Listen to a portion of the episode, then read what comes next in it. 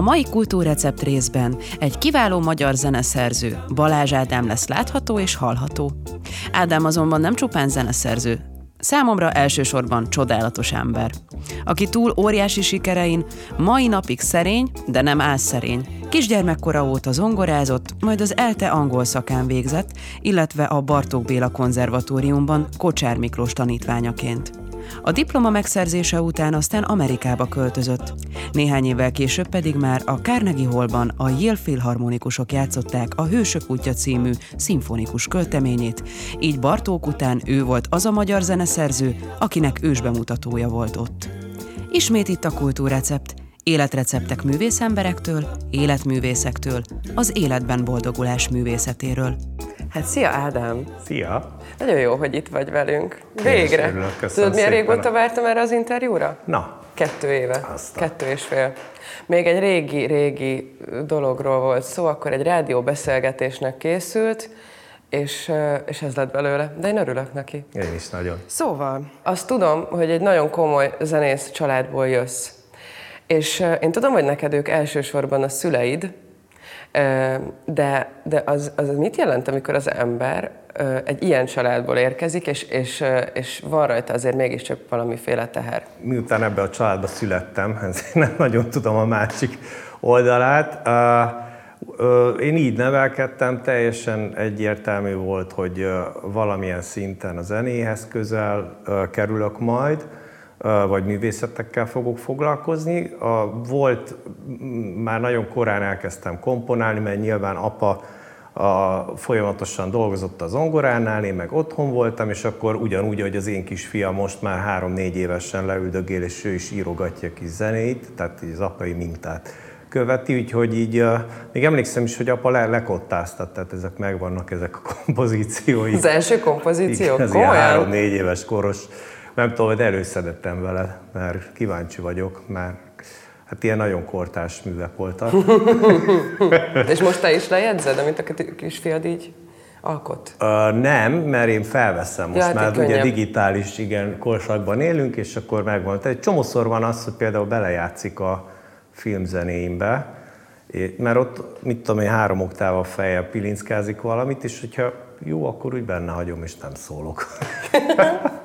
Na most a, a, a, még térjünk vissza egy pillanatra a szülőkre, mert engem ez nagyon érdekel, hogy most ezt említetted, ezt a párhuzamot, de te milyen apuka vagy? Tehát, hogy te, hogyha a gyereked mondjuk azt találná ki, bármelyik, hogy zeneszerző szeretne lenni, örülnél neki, támogatnád őt? Ö, abszolút támogatnám. Engem is mindenben támogattak a szüleim, nem volt egy olyan presszió rajtam. Azt szerették volna, hogy, hogy képezzem magam zeneileg, de volt egy bizonyos pont, amikor uh, mert anyukám is uh, énektanár, kórusvezető, uh, és uh, volt egy pont, amikor így belázadtam olyan 13 éves korom körül, és akkor abba hagytam a zenét, és nem erőltették, hogy...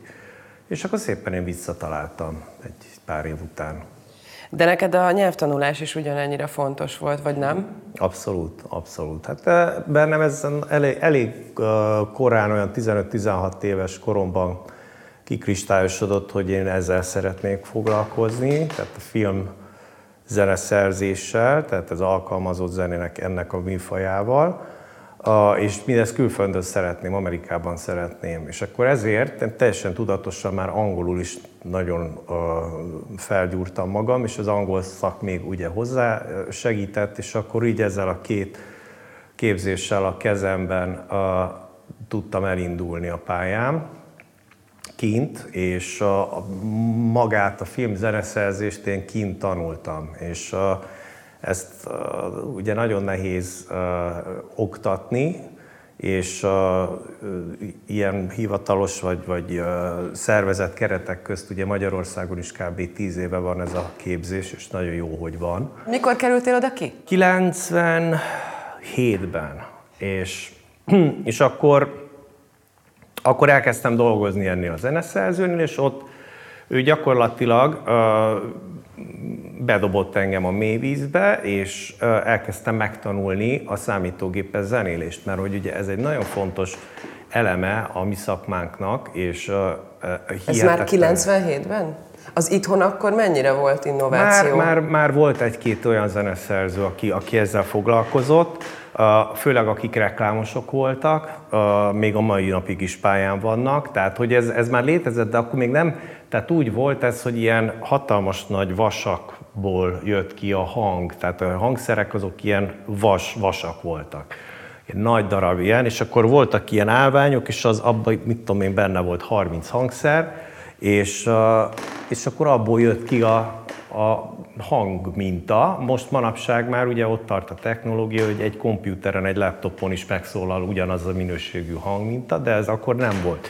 És nekem meg kellett tanulnom ezeket a különböző kütyüket kezelni, szinkronizálni a programmal, filmmel, tehát hogy olyan dolgok, amik, amik nagyon fontosak voltak, és és még azért van nekem egy másik barátom, aki nagyon sokat segített, ezt azért ugye el szoktam mondani, mert tényleg én nem voltam egy nagyon nagy komputer kezelő, és a, a, a Malek barátom tanított meg engem nagyon, egy, egy háztartásba éltünk nagyon sokáig, és, és akkor ott ő szépen megtanított engem a, a Macintosh komputerrendszerre, és akkor onnantól én ezt el tudtam egy, egy másfél-két év alatt sajátítani teljesen magas szintre, felgyúrtam magam, és innentől indult akkor az, hogy, a, hogy technikailag is kész voltam erre a szakmára. És az azt jelenti, hogy te ott elvégezted az iskolát, és utána közvetlenül már kaptál munkát is? Vagy ez még nem volt ennyire egyenesen ebből következő? Nem, ez, ennek van egy létrája, tehát ez, ez igazándiból elég hasonló a világon mindenhol, ez a folyamat, hogy a, Először a zeneszerzők ugye diákfilmekkel foglalkoznak, tehát a hasonszörű, hasonkorú, hasonszintű ifjú kollégák összetartanak, és én, én így kezdtem el, hogy megcsináltam, mint tudom én, 30 diákfilmet, 30 különböző rendezővel, és ebből egy rendezőből lett rendező, de abból viszont egy nagyon sikeres, jó rendező lett, akivel több filmet csináltunk, utána már nagyjátékfilmet. Szóval, hogy ezek a munkakapcsolatok, ezek nagyon fontosak, és uh, tényleg a szocializáció, tehát hogy, hogy, uh, hogy Amerikában megvolt ez a lehetőség, hogy elég komolyan építse az ember a nexusokat, különböző szakmai fórumokra jártam, a, a ismert híres zeneszerzőkkel próbáltam találkozni, beszélgetni, és az a nagy tapasztalatom egyébként, hogy minden, minden sikeres zeneszerző hihetetlen jó fej volt, és, és, és segítőkész, és leállt beszélgetni három oszkárral is még valakivel, akinek ez annyira nagy dolgot adott, vagy nagyon sokat jelentett. Úgyhogy így szépen ezzel a közeggel, és akkor utána, uh, utána jött a, a, az, hogy bekerültem hatalmas nagy szerencsével egy találkozás kapcsán az HBO-nak a, az amerikai HBO-nak a, a forgáskörébe, mint a külsős alkalmazott zeneszerző, és elkezdtem trélerekhez írni zenét, meg ilyen belső uh, munkákat, és aztán utána szépen átraktak engem az arculatra, és akkor így alakulhatott az ki, hogy, hogy Amerikában 7 évig én csináltam a Cinemax és az HBO csatornák arculatát. Úgyhogy erre azért büszke vagyok, meg ez rengeteg munka volt, és, és akkor ebből azért elindult egyfajta olyan élet, egyrészt anyagi biztonság is kint, a, és, és e, egyszerűen meg tudtam engedni azt magamnak, hogy mondjuk dolgozzak filmeken ingyen mert, mert volt más, ami, amiből tudtam, és akkor így, így szépen ezután jön az a fázis, hogy az ember megkapja az első nagyjátékfilmjét. Ez is úgy volt, hogy azzal a bizonyos rendezővel, aki, akivel megcsináltam azt a rövid filmet, egy diákfilmet, az a diákfilm megnyerte a Tribeca Filmfesztivált, és utána ő azonnal kapott lehetőséget egy nagy játékfilmre, és akkor vitte a csapatát, és mentünk tovább. És aztán utána megint kapott lehetőséget, mert az is jól sikerült, és akkor meg már a, a Lionsgate nevű uh, hatalmas nagy amerikai hollywoodi stúdiónak készített filmet, és én így készíthettem el az első stúdiófilmemet, mert egyébként nagyon nehéz bekerülni ebbe a stúdiórendszerbe. De most az nem lett volna egyszerűbb neked itt Magyarországon a saját neveddel, a saját lényeddel elkezdeni valamit, Miért volt, ebben, miért volt fontos neked, hogy, hogy, hogy önmagad építs fel? Mert ez értelemszerűen talán Amerikában az nem azt jelenti, mint amit idehaza, nem? Tehát az, hogy, hogy, hogy nem, nem volt ez nehezebb? Vagy hát sokkal nehezebb Persze, volt, sokkal mint ha itt indultál volna el a Zeneakadémiáról. Sokkal nehezebb volt, de valahogy én, én közelebb éreztem a saját lelkületemet, a zenei világomat ahhoz az esztétikához, amit az amerikai filmek képviselnek, és én nagyon nagy tisztelője, meg hát alkotója vagyok a magyar filmművészetnek, de nagyon más képpen volt, meg van minden. Úgyhogy megmondom őszintén, nem is ez jó kérdés, mert nem, fel sem merült. Tehát... Ja, nem is gondolt erre? Nem, én ezt el, eldöntöttem, hogy így lesz, és akkor kimentem, és persze, hogy sokkal, sokkal nehezebb, és egyébként a, a, azért ez nagyon sok áldozattal is jár, ezt is tudni kell, tehát ez Na igen, tehát az, hogy mi most itt egy fényes oldalát látjuk mm. annak, amit te elmesélsz, meg baromi jól hangzik, de hát azért, hogyha belegondolok, hogy ott vagy tök egyedül, egy háztartásban a Malek Miklós barátoddal, és akkor ti ott így próbáltok, mint fiatal srácok elkezdeni élni, meg dolgozni, mm. meg egyáltalán, és akkor te elmész odáig, amit elmondtál, és ez egy kicsit már olyan, mint az amerikai álom, uh-huh. hogy beteljesíted azt, hogy te egy önfenntartó ember vagy, hova tovább, mert oda születnek a gyerekeid is. Igen. Tehát igen, a két igen. nagyobb gyermeked, ők igen. ott születtek, ugye? Jól tudom, abszolút, mindketten? Abszolút, mindketten New Yorkban. Igen, ennek azért nagyon sok árnyoldala van, nagyon sok dologról meg kell, vagy le kell mondani. Az is nagyon nehéz, hogy az embernek a családja, a barátai azok eltűnnek, tehát hogy nem tudunk találkozni. Ugye telefonon beszél az ember, de hogy, hogy gyakorlatilag ez nekik is nagyon nehéz volt. Főleg akkor, amikor már megszülettek mondjuk a kicsik, és nem tudták, tehát hogy Néha kijöttek, kirepültek egy-két hétre, egy évben kétszer mondjuk, de hát az mi meg egyszer vagy kétszer visszamentünk, úgyhogy ez nem sok. Nem. És akkor így egy kisgyereket látni felnőni, vagy nem látni felnőni, és ezt azért én is láttam, úgyhogy ez nem egyszerű. Meg hát azért volt, volt ennek azért egy, amikor az ember elindul, akkor, akkor ott az, az nem úgy van, tehát az, az a magyar pénz, ami, amit, amit ott ér, az, az két hónap alatt ment el, vagy egy hónap alatt, úgyhogy... És mit csináltál akkor? Miből volt pénzed, amíg tanultál? Ilyen alkalmi munkákat végeztem, ott az ottani barátaim szereztek nekem, tudom, fotóasszisztens, tehát hogy minden, amit segítettek, de hogy igazándiból nem kerestem egyáltalán jól, éppen annyit, hogy valami legyen, és hogy sokáig nagyon nélkülöztünk, tényleg évekig nagyon keveset ettünk, olcsó, tehát hogy azért ez, ez, benne, van, ez benne van ebbe a sztoriba, hogy, hogy az indulás az, az, az kemény volt, tehát ez egy lélekpróbáló dolog. És tényleg, hogyha kitartó vagy, mindig ezt szoktam mondani, ez az egyik legfontosabb formulája a sikernek szerintem, hogyha valaki elég kitartó és elég céltudatos.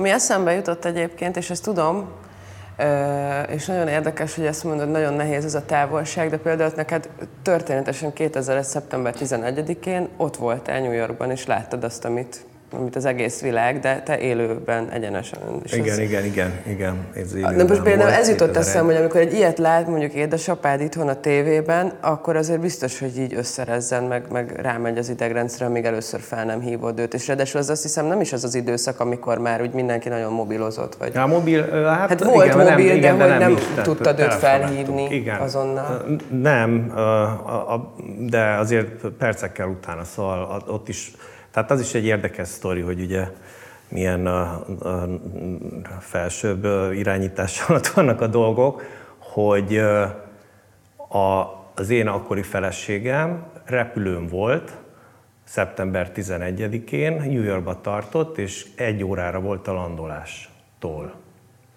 De Budapestről jött New Yorkba? Igen, igen, Aha. jött. És én mentem volna érte ki a repülőtérre metróval, ahol is ugye a World Trade Center alatt kellett volna átszállnom, nagyjából akkor, amikor történt minden. És ugye viszont előtte való este csaptunk egy elég görbe, jól sikerült estét. Szerencsére ezek szerint? Igen, és akkor utána senkinek nem volt kedve felkelni, és hát ez, ez, ez, ez volt az egyik. És akkor nem is tudom, hogy volt, talán a Miki látta először, hogy megnyitottuk, akkor még EOL volt, tehát az volt a nagy hírcsatorna, ugye Amerikában mindig felkelsz, és akkor éjjel is látok, hogy Jézusom, és uh, mi meg ráadásul úgy laktunk, hogy Asztóriában, ami Queensnek egy görög negyede, a tetőről konkrétan lehetett látni mindent, és akkor még nem dőltek össze a, a tornyok, uh-huh. hanem csak égtek. És akkor felmentünk a Mikivel, és emlékszem, hogy ilyen gyönyörű szép nap volt, tényleg nagyon szép, nagyon meleg, madarak csicseregtek, és, a, és akkor tényleg először, amikor láttuk, hogy összedől, nem hittük el, hogy, hogy ez, ez mi volt most, akkor valami ott robbant, és hogy így ezt a ilyen hihetetlen uh, drámai, sok ezer ember halálát okozó pillanatot a, a, ennek a soundtrackje, a zenéje, az pedig a madárcsicsergés volt. Szóval Hú.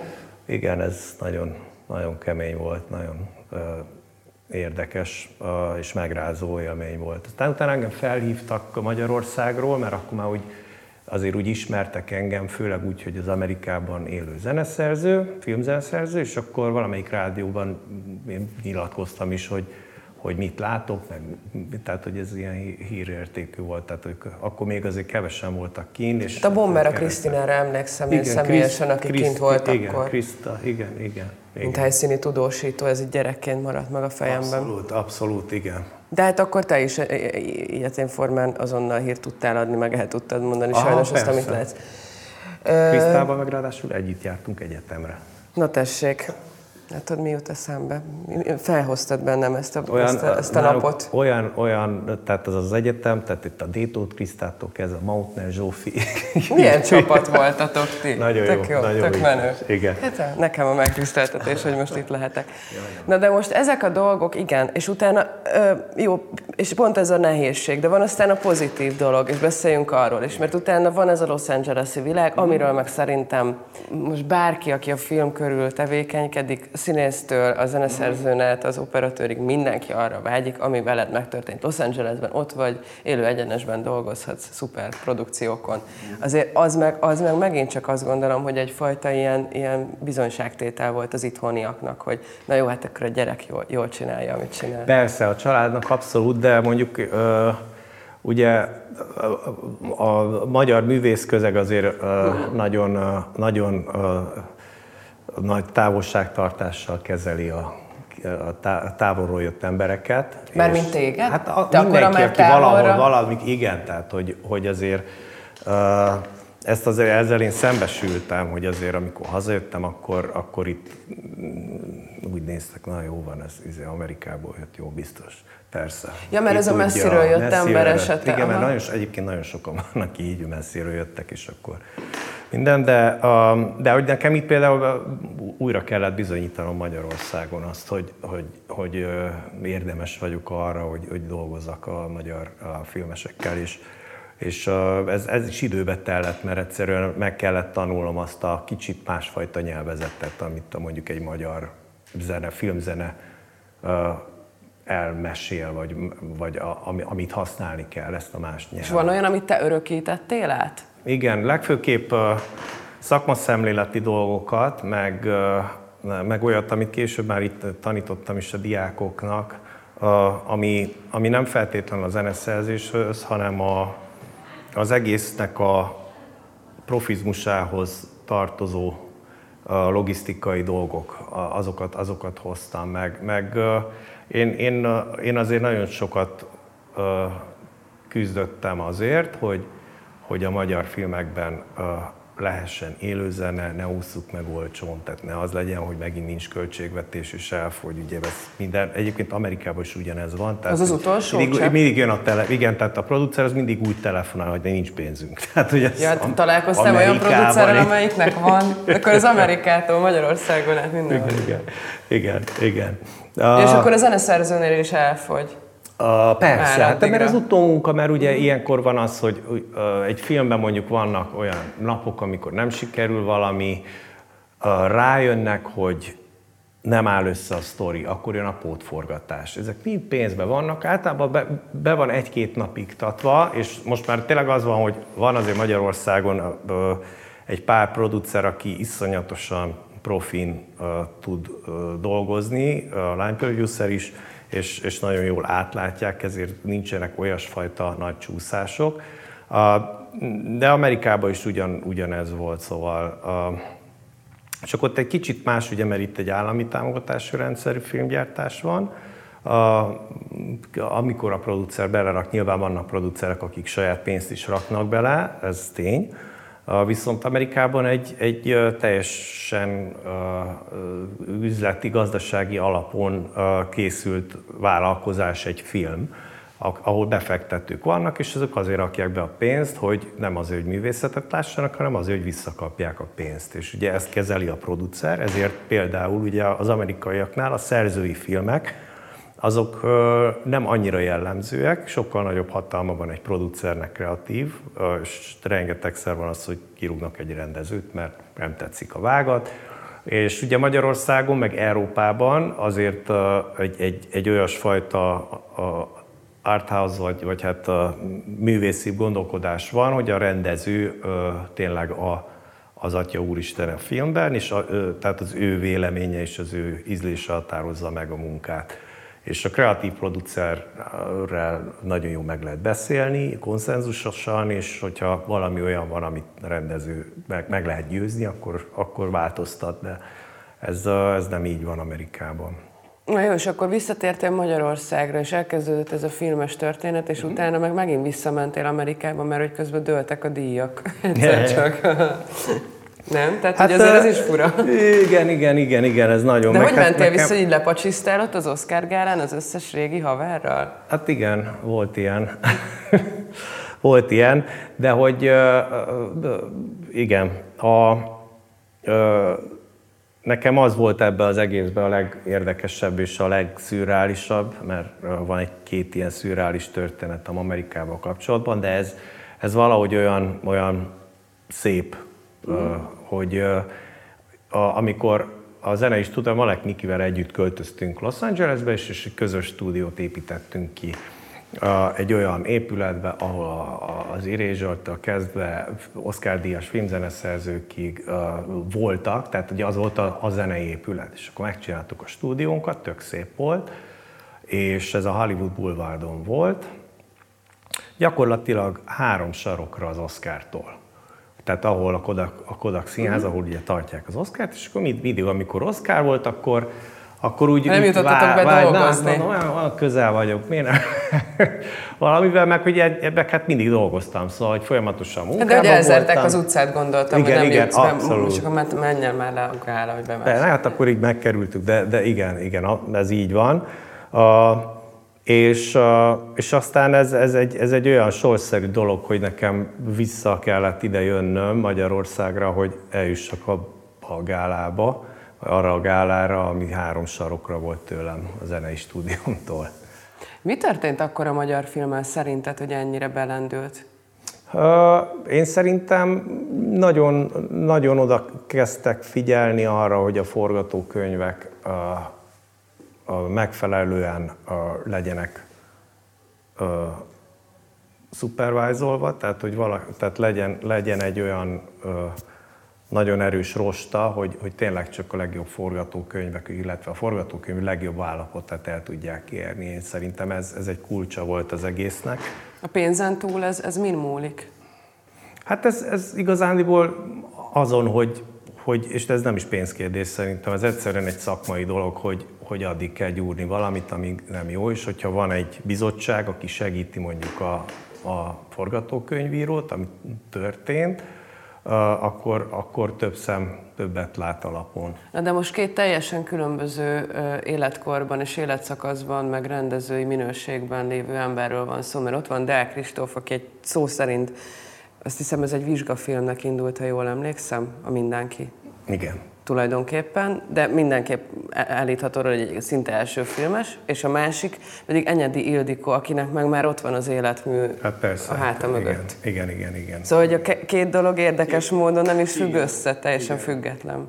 Először Dák Kristóf, mivel ugye az volt először, ott egy hihetetlen jó, jó csapat volt, aki ezt gyártotta és aki ezt készítette, és a Kristóf maga volt a producere is Udvardi Annával a filmnek, tehát tényleg teljesen ő, ő kezelt mindent, szerezte a pénzeket, jogosítást, tehát hogy hihetetlen ügyesen a saját filmjének megtalálta azt az utat, ami, ami alapján egyre több díjat tudott nyerni, olyan piacot keresett, és, és akkor így el tudta juttatni a filmet oda, hogy, hogy ez bekerüljön abba a shortlistbe, és akkor onnantól nagyon, nagyon okosan és azonnal egy nemzetközi sales agency, tehát egy olyan céget megbízott, egy olyan képviselőt, aki onnantól vitte a PR-t, és vitte az egész filmnek a, a, a, a renoméját, és, és mutatta a, az akadémiai tagoknak, szóval, hogy ez is egy külön munka, és ezt, ezt is nagyon jó érzékkel a legjobb embert választotta erre a Kristóf. Uh-huh. Úgyhogy, úgyhogy ez nagyon-nagyon ügyesen csinálta, és hát persze a film fantasztikusan jó, és, és nagyon sok embernek, uh, ugye hát metaforikusan is lehet ezt úgy nézni, meg, meg, uh, meg hát úgy, ahogy, és hogy azért ez egy világjelenség. Azért ne felejtsük el a zenét Igen. előre. Igen, Erről igen, beszéljünk igen. már két mondatot. Hát Egyrészt az- nálunk itt most nagyon megy a Nemes Nagy Ágnes ezen a csatornán, ugye folyamatosan. Jó. De hát akkor beszéljünk az apukádról, akinek te kiválasztottad tulajdonképpen a Igen, igen, igen. kórusművét. Kristóffal ö, nagyon-nagyon sok időt töltöttünk a kórusművek kiválasztásával. Tehát először is ugye anya, anyukámon keresztül, mivel hogy ő aktív énektanár volt akkor, amikor ez a film Ő még akkor játszódott, tanított? bőven akkor. Hát nem, Ja, hogy tehát a abban film a korban, játszódik. Mhm. igen, abszolút. És és akkor vele először egyeztettem, hogy mik voltak azok a kórusművek, amiket mondjuk ők énekeltek, vagy, vagy egyáltalán úgymond programon voltak, és akkor ezekből csináltunk egy nagy listát, és elkezdtük a Kristóffal, és ő is, meg én is dramaturgiailag illeszgetni, melyik zene hova illene, hogy, hogy hogy épüljön fel, tehát egy ilyen kis mozaik alapján így megcsináltuk a zenei ívet, és akkor utána a Bodza virágot pedig én, én ajánlottam a Kristófnak, mert kerestünk egy olyan zenét, ami, ami hát egy, egy nagy katartikus lezárása a filmnek, és valahogy ez, hát én nagyon szerettem ezt a művet. Meg a vers is szép, meg a, meg a zene együtt. Igen, igen, és hát ez, ez, is, ez is nagy sztori, mert, mert ez úgy született, hogy a Szigligetten nyaraltunk mi minden évben a művész telepen, az Eszterházi kastélyban, és, és, és a, a Nemes Nagy Ágnessel együtt voltunk egy turnusban nyáron, uh-huh. hát most én úgy mondom, mint hogyha éltek gyerekként, tehát hogy anyáik révén nyilván, vagy apa révén, és, és a, megbeszélték, hogy írnak együtt valamit, és a Nemes Nagy Ágnes becsúsztatta a, a egyik este a ajtónk alá verset, apa megírta másnap a zenét, és visszacsúsztatta neki másnap a zenét együtt, úgyhogy ez, ez valós nagyon történet. romantikus. Ez valós szép. történet, így alakult. És utána van olyan kórus ma Magyarországon, aki ezt nem énekli? Nincs a repertoárján? Tehát közben meg akkora divat lett. Igen, igen, éneklik nagyon sokan. Úgyhogy, úgyhogy ö, ez, ez nagyon izgi volt. A Kristófnak volt egy dramaturgiai ötlete, ami nem egyezett a, a zenemű struktúrájának, vagy struktúrájához, és ezért a, mint ketten megpróbáltuk meggyőzni apát, hogy, hogy legyen másképpen, mint ahogy, mint ahogy ő ezt megírta. És, és akkor először ugye óckodott ettől, és aztán Kristóf elmagyarázta, hogy hogy és miért, és akkor ő pe- persze azt mondta, hogy, hogy igen, ez, ez így, így akkor érthető. És akkor utána ugye nekünk fel kellett venni a kórust, a vakástéri kiskórussal, akkor nagyon szépen megcsinálták, össze kellett raknunk a zenéket, megvágtam, meg mindent összeraktam, és akkor ahhoz, hogy a filmforgatáshoz meglegyenek ezek a zenék, már fel kellett mindent venni. Úgyhogy az is egy, ugye nyilván azt hiszik sokan, hogy ott a helyszínen énekelnek, és ez így is van bizonyos esetekben, meg van, amikor hozzákeverik a hangot a helyszínt a já- bejátszóhoz, de hogy általában ezek úgy történnek, hogy hang indul, elkezd, elindul a, a film, a zenéje, és akkor ahhoz hozzá énekelnek ott a színészek. Egyszerűen kihagyhatatlan számomra az, hogy, hogy megemlítsem, hogy te mennyire jó pedagógus vagy, és én ezt azért tudom, mert nagyon-nagyon sok zeneszerzővel kapcsolatban állok, olyanokkal is, akiket már nem tanítasz, olyanokkal is, akiket tanítasz. Egyöntetű, és egyébként én is ezt tapasztalom, amit te is mondtál, hogy leülhetsz akárhány Oscar után beszélgetni egy adott zeneszerzővel Amerikában, veled ugyanezt érzem, szóval nem, ez annyira, annyira a kedvesség, a jó indulat és, a, és az út egyengetés van benned szerintem, hogyha a, mondjuk a növendékeidre, tanítványaidra gondolsz, mm, nem? Abszolút. Soha nem érzem benned azt, hogy bármilyen féltékenység lenne, vagy nem tudom, mert azért az is nagyon nehéz lehet, amikor azt te, mert ezt a tudást te átadod, de hogy ez azért van, azért tudod megtenni, mert egyszerűen te annyira harmóniában vagy, jól vagy a saját életeddel? Igen, meg, meg hát én szerintem a tanításnak pontosan, aki, aki tanár és ezzel foglalkozik, annak azt kell néznie, hogy mi a, a növendék érdeke, és, és mi, mi, mi az, amivel mi tudjuk segíteni. És nekem tényleg, tényleg csodálatos boldogság látni, hogy az összes diákom, volt diákom is el tudott helyezkedni, funkcionálnak, írnak, díjakat nyernek, külföldön vannak, vagy külföldi produ- produkciók, pre- premierjeik vannak tényleg. Úgyhogy ez, ez nekem nagyon nagy öröm, és szerintem igazándiból itt a, a mindenkinek megvan a, az útja, és, és a, aminek lennie kell, az úgy is lesz, és, és én nekem soha meg nem fordult a fejembe, sőt, hát mindig segítek is, be is ajánlok embereket, hogyha valami olyan film jön fel, ami, amit mondjuk úgy érzem, hogy vagy nem tudok megcsinálni időben, vagy mondjuk nem az én zsánerem. Tehát, hogy ezt rengetegszer szoktam, és, és hát ez, ez része az egésznek, hogy, hogy így egyengessük tovább. Ezt mindig elmondom nekik a diploma után, hogy nem áll meg a nyugodtan bármikor mutassanak meg bármit és örömmel. Meg hogy közben ez is egy olyan dolog, amikor a mestert fel lehet hívni a diploma megszerzése után, és szerintem ami, ami önmagában a legnagyobb ajándék egy diplomaosztóra, nem? Hát persze, ez, ez, és nekem is, hát örülök mindenkinek tényleg, aki, aki sikeres, én is szoktam őket keresni, és, és, és úgy mindenki olyan jól boldogul, azt, azt veszem észre. Úgyhogy, úgyhogy ez nekem egy tényleg nagy öröm.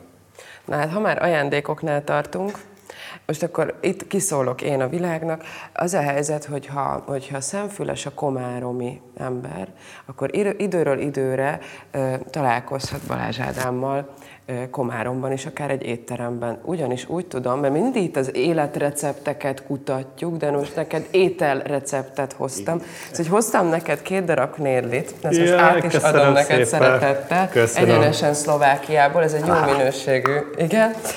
De, hogy téged miért is tudunk megtalálni Szlovákiában olyan gyakran? Szereted a szlovák konyhát? Igen, meg? nagyon, nagyon. Honnan? És, és Mikor nem tudom, először? Meg volt egy, mi szoktunk ilyen, ilyen, ilyeneket csinálni így a családban, hogy, hogy, hogy így eszünkbe jut valami, és, és akkor ez mennyire jó ötlet lenne, hogyha átugornánk Komáromba ebédelni, mert tényleg egy órára van körülbelül Budapesttől autóval, és hogy, és hogy elkezdtük ezt, és utána annyira megtetszett, és annyira, a, a, annyira szerettük a, ott a változatosságot, meg annyira finomak az ételek, hogy, hogy mindig visszajártunk. Vittük a kutyát is, tehát hogy ilyen egy kirándulás volt. És, és akkor van több étterem, szoktunk, vagy csak egy? Hát uh, már javasoltatok, ilyen három étterem forog, úgyhogy azokat rotáljuk, és, uh, és hát mindegyik jobbnál jobbak. Úgyhogy, uh, úgyhogy én nagyon szeretem. Hát én most büszke komáromiként megköszönöm Ádámnak, hogy ma velünk volt, nagyon, és, nagyon és, és nagyon remélem, hogy még lesz alkalom rá, hogy beszélgessünk, mert azt hiszem, hogy azt szokták mondani, én nem vagyok, tudod, hivatásos újságíró semmilyen szinten. De, de azt mondják, hogy, hogy az a jó interjú, amikor azt érzi mindkét fél, hogy még lenne miről, meg lenne még mit kérdezni, és én most már teljesen így jártam. Uh-huh.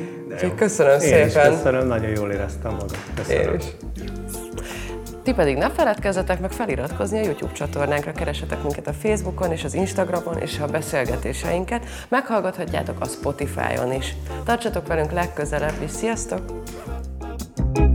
dum dum dee dum dum.